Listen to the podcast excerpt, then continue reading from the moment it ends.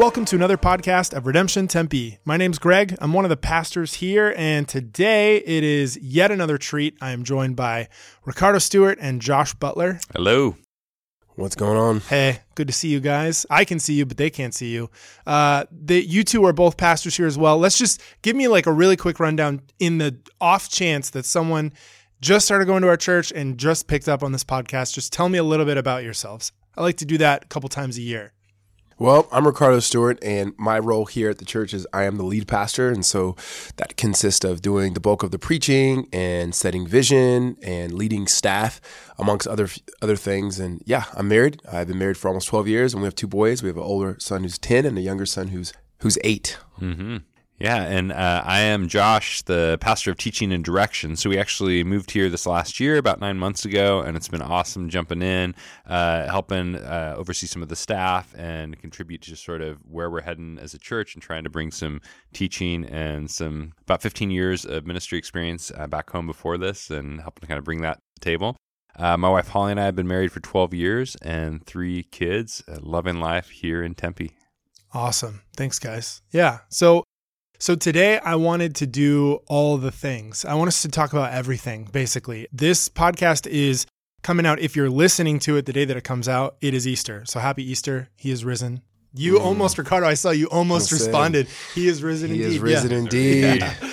Um, so happy Easter to you guys. Hopefully, uh, you are either in the midst of hanging out with family and, and spending time with friends, uh, or you did that on Easter if you're listening to this later. But I wanted us to start with um, sort of tying a bow on Love Walked Among Us, that series, into Easter and talk a little bit about Good Friday and Easter. And then this next Sunday, we're going to start a five week series on the book of Jonah. So I want us to sort of talk about what the hopes are, how we hope that God meets us as a church community through that series. So starting off, Love Walked Among Us. Give me some of your guys' thoughts.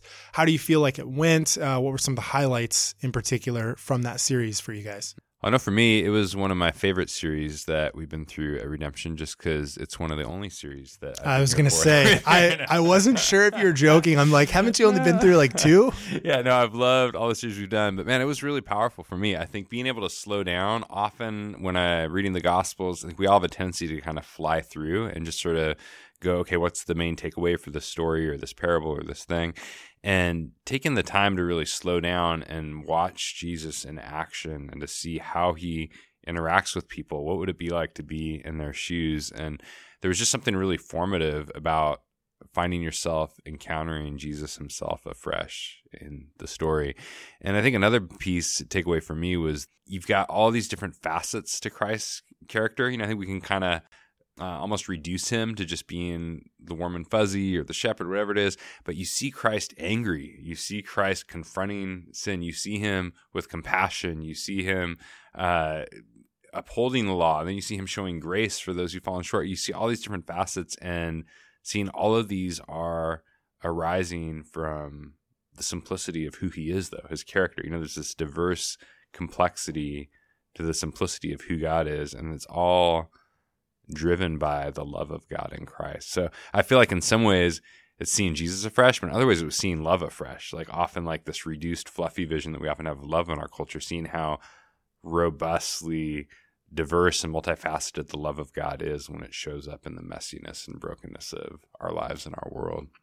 Agreed. Ricardo, how about you? Yeah, um, I just think that I was blessed by the series and um, just teaching it and not just the teaching of it per se, but the preparing. And what Josh mentioned about the slowing down and seeing Jesus, the the thing that was just overwhelmingly refreshing to me was that I'm very impressed with Jesus.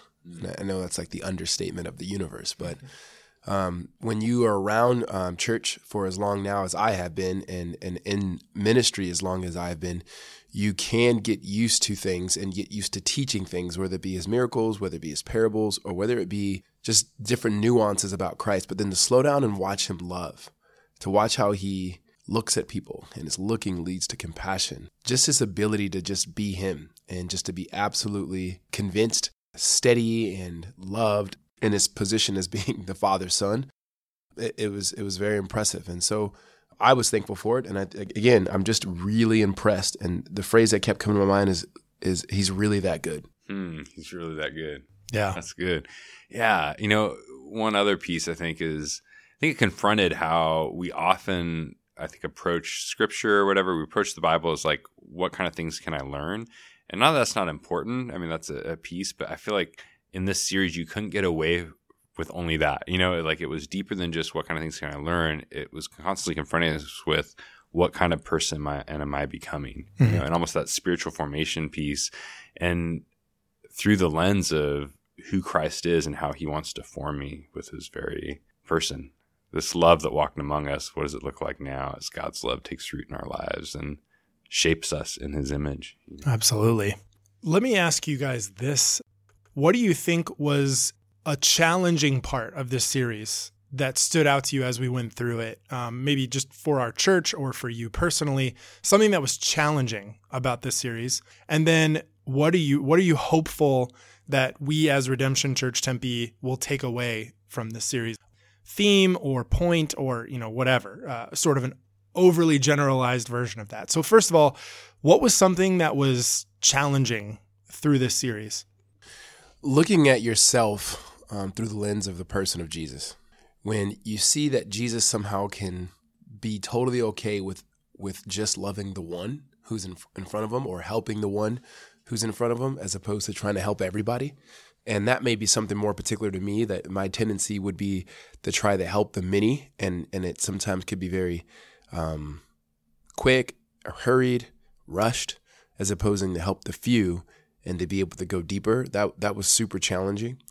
Um, the other the other thing that was challenging for me was just the um, the simplicity of Christ and and his dependence upon his Father. And when we think about following Jesus, maybe we think about knowing a lot about Jesus. That's the approach that Josh is talking about the scripture. Just let me just know about Jesus. If I get more information, then I'll I'll actually follow him. Um, we think about spirituality, but usually it becomes um, overly mystic. And I'm not saying that mystic is mysticism is always a, just a negative thing, but our spirituality is actually rooted in flesh and blood. And that was a challenge for me to realize that the simplicity of Christ should be the simplicity of my life, and yet my life doesn't seem anything close to to to being something that that simple. And I've actually been on this in this body longer than Jesus was in his body, considering the fact that he was 33 when he died, and and I'm older than 33. How old? Older, than 33. I'm 36 and a half. 36 and three quarters. yeah, you know, on my end, uh, one of the challenging things, like in a good way, was just confronting afresh, but kind of from some fresh angles, like how this is God in the flesh. You know, like Yeah. the, um, I think there's this common perception in our culture that you've got like the God of the Old Testament, he's kind of big and distant and scary, whatever, and then you've got Jesus comes along and he's really nice and changes, you know, and uh, this series, something about it in me was really uh, challenging that presumption, which I didn't necessarily have intellectually or whatever, but I think we all kind of have culturally today. And that was, it seemed like every story or passage, particularly the ones that um, I was kind of lined up to preach on, that theme just kept on standing out. So whether it was the woman caught in adultery, I think the common assumption, oh, Jesus says, ah, that was Old Testament law, but now I'm about grace. And going, no, he doesn't lower the bar. He raises the bar and goes through the Old Testament law to actually get to grace. You know, um, Jesus identifying himself with the water from the rock in uh, the wilderness. Uh, these constant themes where he's identifying himself with and as the God of the Old Testament, God in the flesh, showing him amongst his people, elevating the story of the Bible as a whole and seeing himself as its fulfillment and climax. It was just like, dude, this is this big Jesus, you know, and so kind of that theme of like Jesus is bigger than I think we tend to think, and he's better than we tend to think. You know, as Ricardo was saying earlier, that on the positive end was kind of I think the big theme takeaway. So I, I guess maybe the at some of like the challenge was seeing that Jesus is bigger than we tend to think. I think, and the encouraging theme was also that Jesus is better. Yeah, I think um, to your second question, um, takeaway is you know we have we have a friend who pastors a church out in Portland um, called Bridgetown. His name's John, John Mark Comer, and one of the things they do at their church they call practicing the ways of Jesus. And there's different ways in which they do it, but I just think that phrase of practicing the ways of Jesus is something I would say is a takeaway. As we look at how he looks, let's look like him in the power of the Spirit. And as he loves, let's love like him in the power of the Spirit. And I keep saying the power of the Spirit because it's not just a mimicking, it is a being around and allowing his life and his love that we receive through the resurrection, which we're going to talk about here. Like we have that power in us as believers. And so now, how do we step in community to love people in the ways that Jesus loved? Yeah, Josh, what about you? What would be your hopes uh, in terms of takeaway from this series? Yeah, you know, uh, takeaway one is just kind of that man, Jesus is better, I would have thought. But the other is that spiritual formation theme and emphasis. And I've actually lately kind of been using the language of spirit formation rather than spiritual formation. Like both are good, you know, but often I think sometimes today when we talk about spiritual formation, we tend to think of, again, it's these practices where God's kind of distant out there. So I'm going to do these spiritual formation practices in order to get God to show up or make myself more spiritual or do whatever. And I think the heart of spiritual formation is actually going, you know, these are practices or postures or things that we do that actually are you know the desire is to be formed by the spirit of god himself to be shaped by the presence of god. And as we were walking through this series i think just going this is the love of god walking among us in flesh as jesus and he still walks among us today. Like he's present in the power present in the power of his spirit. And how do we Scar was saying how do we not only see the way that he sees, but now as his life takes root in us, how do we see as he sees? Like being formed by his spirit as his people to be that presence of the love of God. Yeah, and and I love how we uh, went from love walked among us um, right into Good Friday, Easter, Easter week. You know, all of that, um, and it kind of mimics, you know, how how the story of the world went, right? Um, and then we have uh, the church and Acts forming, uh, and and we are on mission, and we are to be the hands and feet of Jesus in the world today. So, if we're talking then rolling this into Good Friday and Easter, um, talk to me a little bit about uh, so context here of, of the question that I'm going to ask is I think that we, uh, when I say we, I mean sort of like Big C church. Uh, you're seeing a lot more um, practice of the Lenten season. We did it here 40 days or Lent, where you're really reflecting and you're going to the cross with Jesus and you're praying that God would um, help you die to yourself and, and live more through his spirit. Um, I think what we what we see and what we were talking about earlier before we started recording is uh, again we as in the big C church. So uh, we as a church um, globally, uh, or at least in the US, I can't speak outside of the country, kind of bookend that season with Easter. And then we sort of move on until Advent. Um, and that's not how it's been historically uh, in in the church. So talk to me a little bit about that, and and even just like the hope and the celebration that is Easter, and and what that calls us to um, spiritually as we celebrate and, and move on after this Easter Sunday. Yeah, you know, I, we do tend to have like these around 40 days of Christmas, anticipating the birth of Christ, around 40 days of Lent, anticipating the cross and all. Um, but man, historically, Easter was not just a day. We tend to then just hit Easter as just like one day and then, okay, let's move on. But historically, Easter was a season, you know, and, and I believe still can be for us today a season of celebration. So if Lent was about fasting in some ways, then Easter is about feasting and celebration and rejoicing in the victory of what Christ has done. Uh, one of the things I'm missing this year uh, was I've got a buddy, John, who every year on uh, the night before Easter, uh, we would roast a lamb over a spit in his backyard. So we'd have about 15 of us guys who come around, and every hour would be reading passages or readings around like the resurrection of Christ and all and as that we're watching this lamb that's been life has been given kind of being roasted and prepared. But then the next day after church on Easter Sunday we throw a huge barbecue feast potluck. Everyone brings food and we all and invite believers non-believers like everyone like there's usually about 40 50 people from around the neighborhood from our church from beyond who come and bring uh, wine and side dishes and whatever but we gather together to feast on the life of the lamb you know and i think that's for me this image of what the resurrection season is about like as a community of the community of christ that we actually have a season where we're invited to come and feast on the life of the lamb and celebrate what he's given and actually experience and celebrate the new life that that's brought to us and what that means for the world.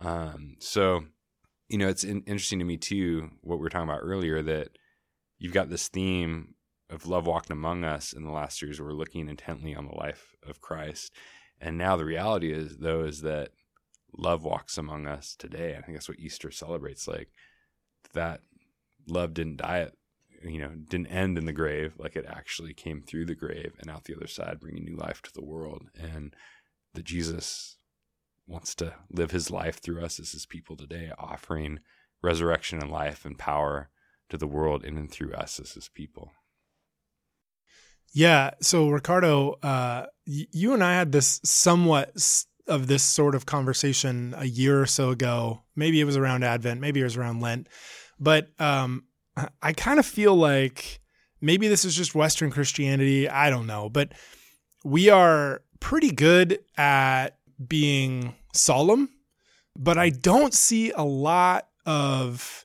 just celebrating who God is and just being excited and, and maybe this is some of the the more charismatic in me coming out on Sundays and you've got specifically at the 11 a shout out to that front crew who is responsive yes. and they are like the best cheerleaders um, and I am hearing more celebratory responses even on Sundays you know during music and during preaching and all of that but talk to me about the celebration as Christians that we are offered to enter into specifically through Easter, but even in like Advent season. I mean, these are celebrations that we get to to partake in. Yeah, these are these are part of the church calendar that that followers of Christ have been have been like rejoicing and celebrating in for for years. Um, I do think that we're celebratory as the people of God, even in the West. I, I just think that our cultural expression of celebration and the demographics that is at redemption is not as celebratory as maybe some other demographics at yeah. other churches. And so sometimes with especially a younger generation, um, and that that is predominantly white, you know, there is a sense that like sometimes the only emotion that can be expressed that is authentic, because that is a definite cry for our, our generation, the only that that authentic emotion usually is sadness. And so we do well with maybe Good Friday and the cross because it's like, yes, like it's broken, it's sad, life's not good, it's not always great. And a lot of these younger Christians are reacting against maybe a happy clappy environment that just said everything was great when it always wasn't. Sure.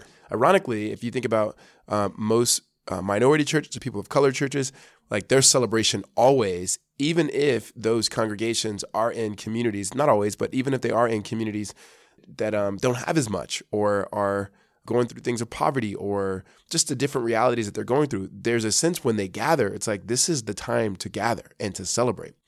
Um, historically, African Americans have been like leaders in this because the moment for African Americans to be together, usually without an owner, was the church. And that happened during the time of slavery. And so there just became this moment of like, here's our moment. Now, sometimes there would be slave owners there um, in the services, but for the most part, it was a place of power and of dignity and time to like just let loose and all of those things because of Jesus. And they believed in this Jesus who actually deliver them because as they learned to read and they told the stories of the Exodus over the Passover lamb, like God is a deliverer. So when we now, as a people of God, hear that during Advent, we're awaiting a new creation. Hmm. Like we're awaiting a true hope that is that is set in the reality of Jesus' birth, his life, his teachings, his ascension, his death, his resurrection, his ascension, and him sending the Spirit. Like there's there's much to celebrate. When we gather around Easter, now what we see is that resurrecting power that is the healing balm, the renewing power, the vibranium, dare I say, to the renewing of the whole world. It's been released and it's unleashed through the resurrection and it's at work now. So when you look at the Bible, oftentimes we're like, how come we don't see, and then fill in the blank, some sort of miracle? The crazy thing, if you look at the Bible and you go, when is the time when the Spirit has been at most at work? It's been since the resurrection until now. It's like his time to shine and showing us the love of the Father and the work of Jesus. And so there just has to be celebration. Now, to the group of people who you who you give a shout out to the 11 o'clock service, the 11 o'clock service definitely has more of a responsive tone and I would be lying if I said, you know what, it doesn't affect my preaching. And the same way that when you work out and you're the only person in the gym and there's no music, it's a way different workout if there's a lot of people and those people happen to be cheering you on and the music's loud and you're like, yes, I could do more. This is better. So it, there is a sense of celebrating what God has done and what God is doing collectively as a body that is just, it's a gift. Totally. Just to piggyback on that too, like, dude, it's interesting. The uh, when I just think internationally as well, anecdotally in my own experience, the places sometimes where I've experienced the deepest, richest, most robust, kind of most exuberant celebration of Jesus in the gospel have often been in places where there's the most suffering. You know, mm-hmm. which feels ironic because sometimes yeah. I do think today in our culture we can tend to associate celebratory with happy clappy superficial whatever and it's like no dude often it's like it's been in that slum in cambodia over and over where just like, dude, the richness of people's vibrant, you know, so it seems like this irony that often places that are more a- affluent, we have a harder time at times seems being more expressive because we're suspicious of it. And there could be some of that that's cultural, some of that's whatever. But there's something powerful to me that there's been something powerful to me in recognizing that like celebratory doesn't mean you're avoiding the pain. Like oftentimes people who are able to celebrate the strongest are those who recognize the pain that's in them or that's around them and are able to worship God in the midst of it, you know? Another piece too is uh what Carl was just saying a second there too, like I do think you read in the Psalms and there's this expressive, you know, raise your hands, shout to the Lord, those kind of things. And we often, I think, focus in, in circles I'm in, I think, on the vertical dimension of worship and praise and so, you know, like us with God, which is true. But you also see this kind of horizontal dimension in the Psalms as a worship book where they're declaring to one another, declare the greatness of God. You know, like they're actually calling each other to lift up their eyes to the king you know? And and i think there's something powerful in that where when we see whether we're talking about our gathering together on a sunday or scattered together throughout the week like that power of that a posture of worship is not only about our relationship with god but it's also draws in like our inviting to one another to look at jesus he's great you know to to respond together when we see things or hear things about the goodness of God and what He's doing, it's it's not only allowed, it's actually appropriate that we would call each other to that together. Awesome. What's ironic, there is a difference between sadness and lamenting, and there's a difference on the flip side between happiness and joy. And so, you know, these slums in Cambodia, the the churches in in America that were historically like filled with with people in in the bounds of slavery they understood at their core being the difference of like finding joy in the Lord and lamenting to the Lord as opposed to just not to downplay sadness or happiness. They're good things, they're emotions God gave us. But I feel like we have to draw that out here. I mean, because we have this weekend of Good Friday and Easter where we're experiencing both of those things in very short succession here. And those are really important as followers of Jesus to be able to push into and to be able to express. And so I think those are really important because it can be really easy in our cultural climate to become comfortable. There's sort of an insulation that can happen within comfort that can at least neutralize or deaden us to lamenting to God and celebrating the work of God. Yeah, I want to. I want to start first with the and, and if it's going down a rabbit trail, why don't you guys go ahead and stop it? I mean, I want to start first with the the sadness part. Is I think that while we're okay with like that being a raw emotion and it's acceptable as opposed to like happy clappy, I don't think we all we, we really know how to express our sadness and our grief. And I think in some ways it's interesting being around a few people that they're learning that, myself and myself included. When it comes to lament, lament is actually the expression of that sadness. And usually lament is something that uh, mm-hmm. uh, is is corporate you know, it's not always. I mean, we see Jeremiah himself in the book of Lamentation lamenting. We see Jesus himself lamenting like Jeremiah over over the city. And they're lamenting over like the brokenness that sin has created. And there is something about being able to do that. And even the same the sing songs like that. And to feel it corporately. I, I think lament worship services are needed because in the same way that I would sit down with pastoral residents and I would teach them how to preach a sermon, that they practice on how to preach. That's something that is needed and we work on it, we practice it. I think if we're not good at lamenting, it's something we actually need to practice. And that may sound like, well, that's not authentic. And it's like, no, because you haven't been trained, you haven't been taught.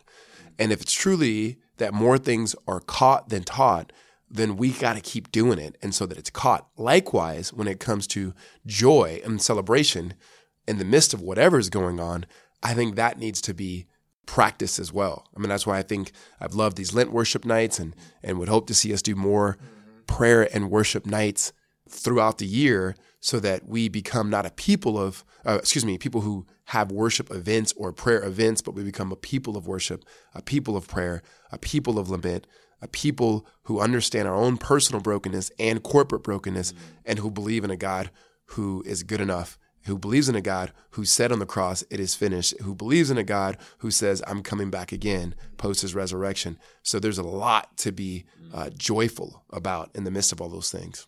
Yeah. And I think as well, sometimes we mistakenly like we think of lament and celebration as opposites against one another, or I think in reality they're intertwined with one another, right? So when you in lament, when you recognize the depths of the pain and the brokenness and the need within yourself and around yourself, like you rejoice in the God who has come to meet that need, you know, and, and is present with you. And it, it seems like almost like the image in my head is like lament is recognizing the spaces that the pain of this world has carved out in our lives and around us. And celebration is experiencing the water of the spirit that fills and refreshes and cools and is present to us in those places. And it's like, if you don't recognize the pain, then you're probably not really gonna. I think that's where the superficial happy clappy comes in. You know, it's like it's like you're trying to celebrate in a sense that ignores the pain that's there. But on the flip side, I think our danger in our context is more the opposite, where there's sort of two kinds of sadness in our culture. Say there's there's our cultural sadness is one that's kind of cynical. It's, it's a cynical sadness. It just goes. There's almost a religiosity around um, in our culture around like, dude, if you're really get it, then you see how bad the world is and you just kind of get depressed by that reality and you get kind of cynical and jaded to the world. And it's just kind of this inward looking, oh, the world sucks sadness, right? But I don't think that's biblical sadness. Like biblical sadness is the sadness of lament, not of cynicism. It's not one of woe is me. It's one of bringing the pain of the world and petition before God. And when you do that, like the lamenting one, man, I think that's like the base upon which like real celebration comes, you know? Yeah. Yeah, that's good. I don't think that was actually a rabbit trail uh, after all. I think it was really needed um, in general as we um, are in this celebratory season of, of Jesus rising again. I want to wrap us up here. Starting next Sunday, we're going to be jumping into the book of Jonah, and it's four chapters, but we're doing five weeks. I don't want to sort of give it all away, but I am really excited about the podcasts during this time. Assuming that the stars continue to align, we will be basically just hearing God stories. This is a really big thing within redemption as a whole. Uh, you might have seen some videos that we've posted, all the congregations have been posting of just hearing these God stories. That's how we spend a lot of our time when we do our big redemption staff, leader, pastor meetups where we just hear about how God's moving in the midst presently in our different congregations. So I wanted us to hear some God stories that sort of go along with the themes that we'll be talking about each week in the book of Jonah. So that will be really good. Looking forward to that. But for this particular series, what are your guys' hopes again, uh, similar to what we were talking about at the very beginning of today's podcast with Love Walked Among Us. What are your hopes for in terms of takeaways or, or connections? Well, first, I'm looking forward to teaching something from the Old Testament. So that's going to be a lot of fun. Hopes would be seeing the character of God. So much of Jonah is about Jonah being in this fish.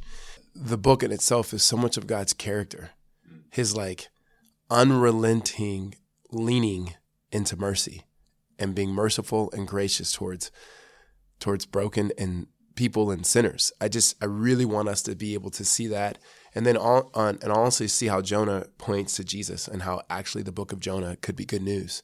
Um, not just to the people of Nineveh, but to the people of Tempe and Gilbert, and Mesa and Chandler, and Arcadia and downtown Phoenix and everywhere else around here.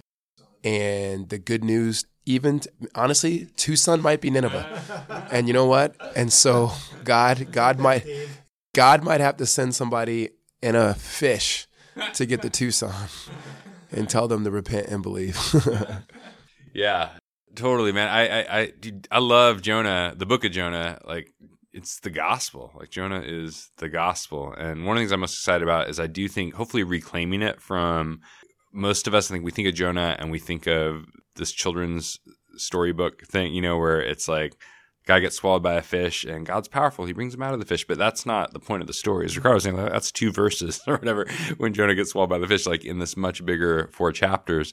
And there's so much there that's so rich. And I think being able to dive into it, themes like being called to go to your enemies and even being called to go to those who, man, like like not just like I'm against them, they're against me, but like, dude, they've they've crushed or wounded you, you know, and what does that look like? How how do you do that healthy? I, I think it's like when Jesus calls us to love our enemies, it becomes this like massive story that invites us into how hard that can really be and what that actually looks like, you know? And the power of this God who can take the, people we've written off, this empire that's filled with idolatry and rejection of God and brutal violence. When you see how gnarly Assyria was in the ancient world, mm-hmm. and yet God's extravagant mercy that is for their redemption. You know, you you kind of go, dude, this is like the North Korea of the day, or you know, like God is for the the people that we would have written off, you know, and the places we would have written off, and how that challenges and confronts us on a heart level and in terms of how we live as a church.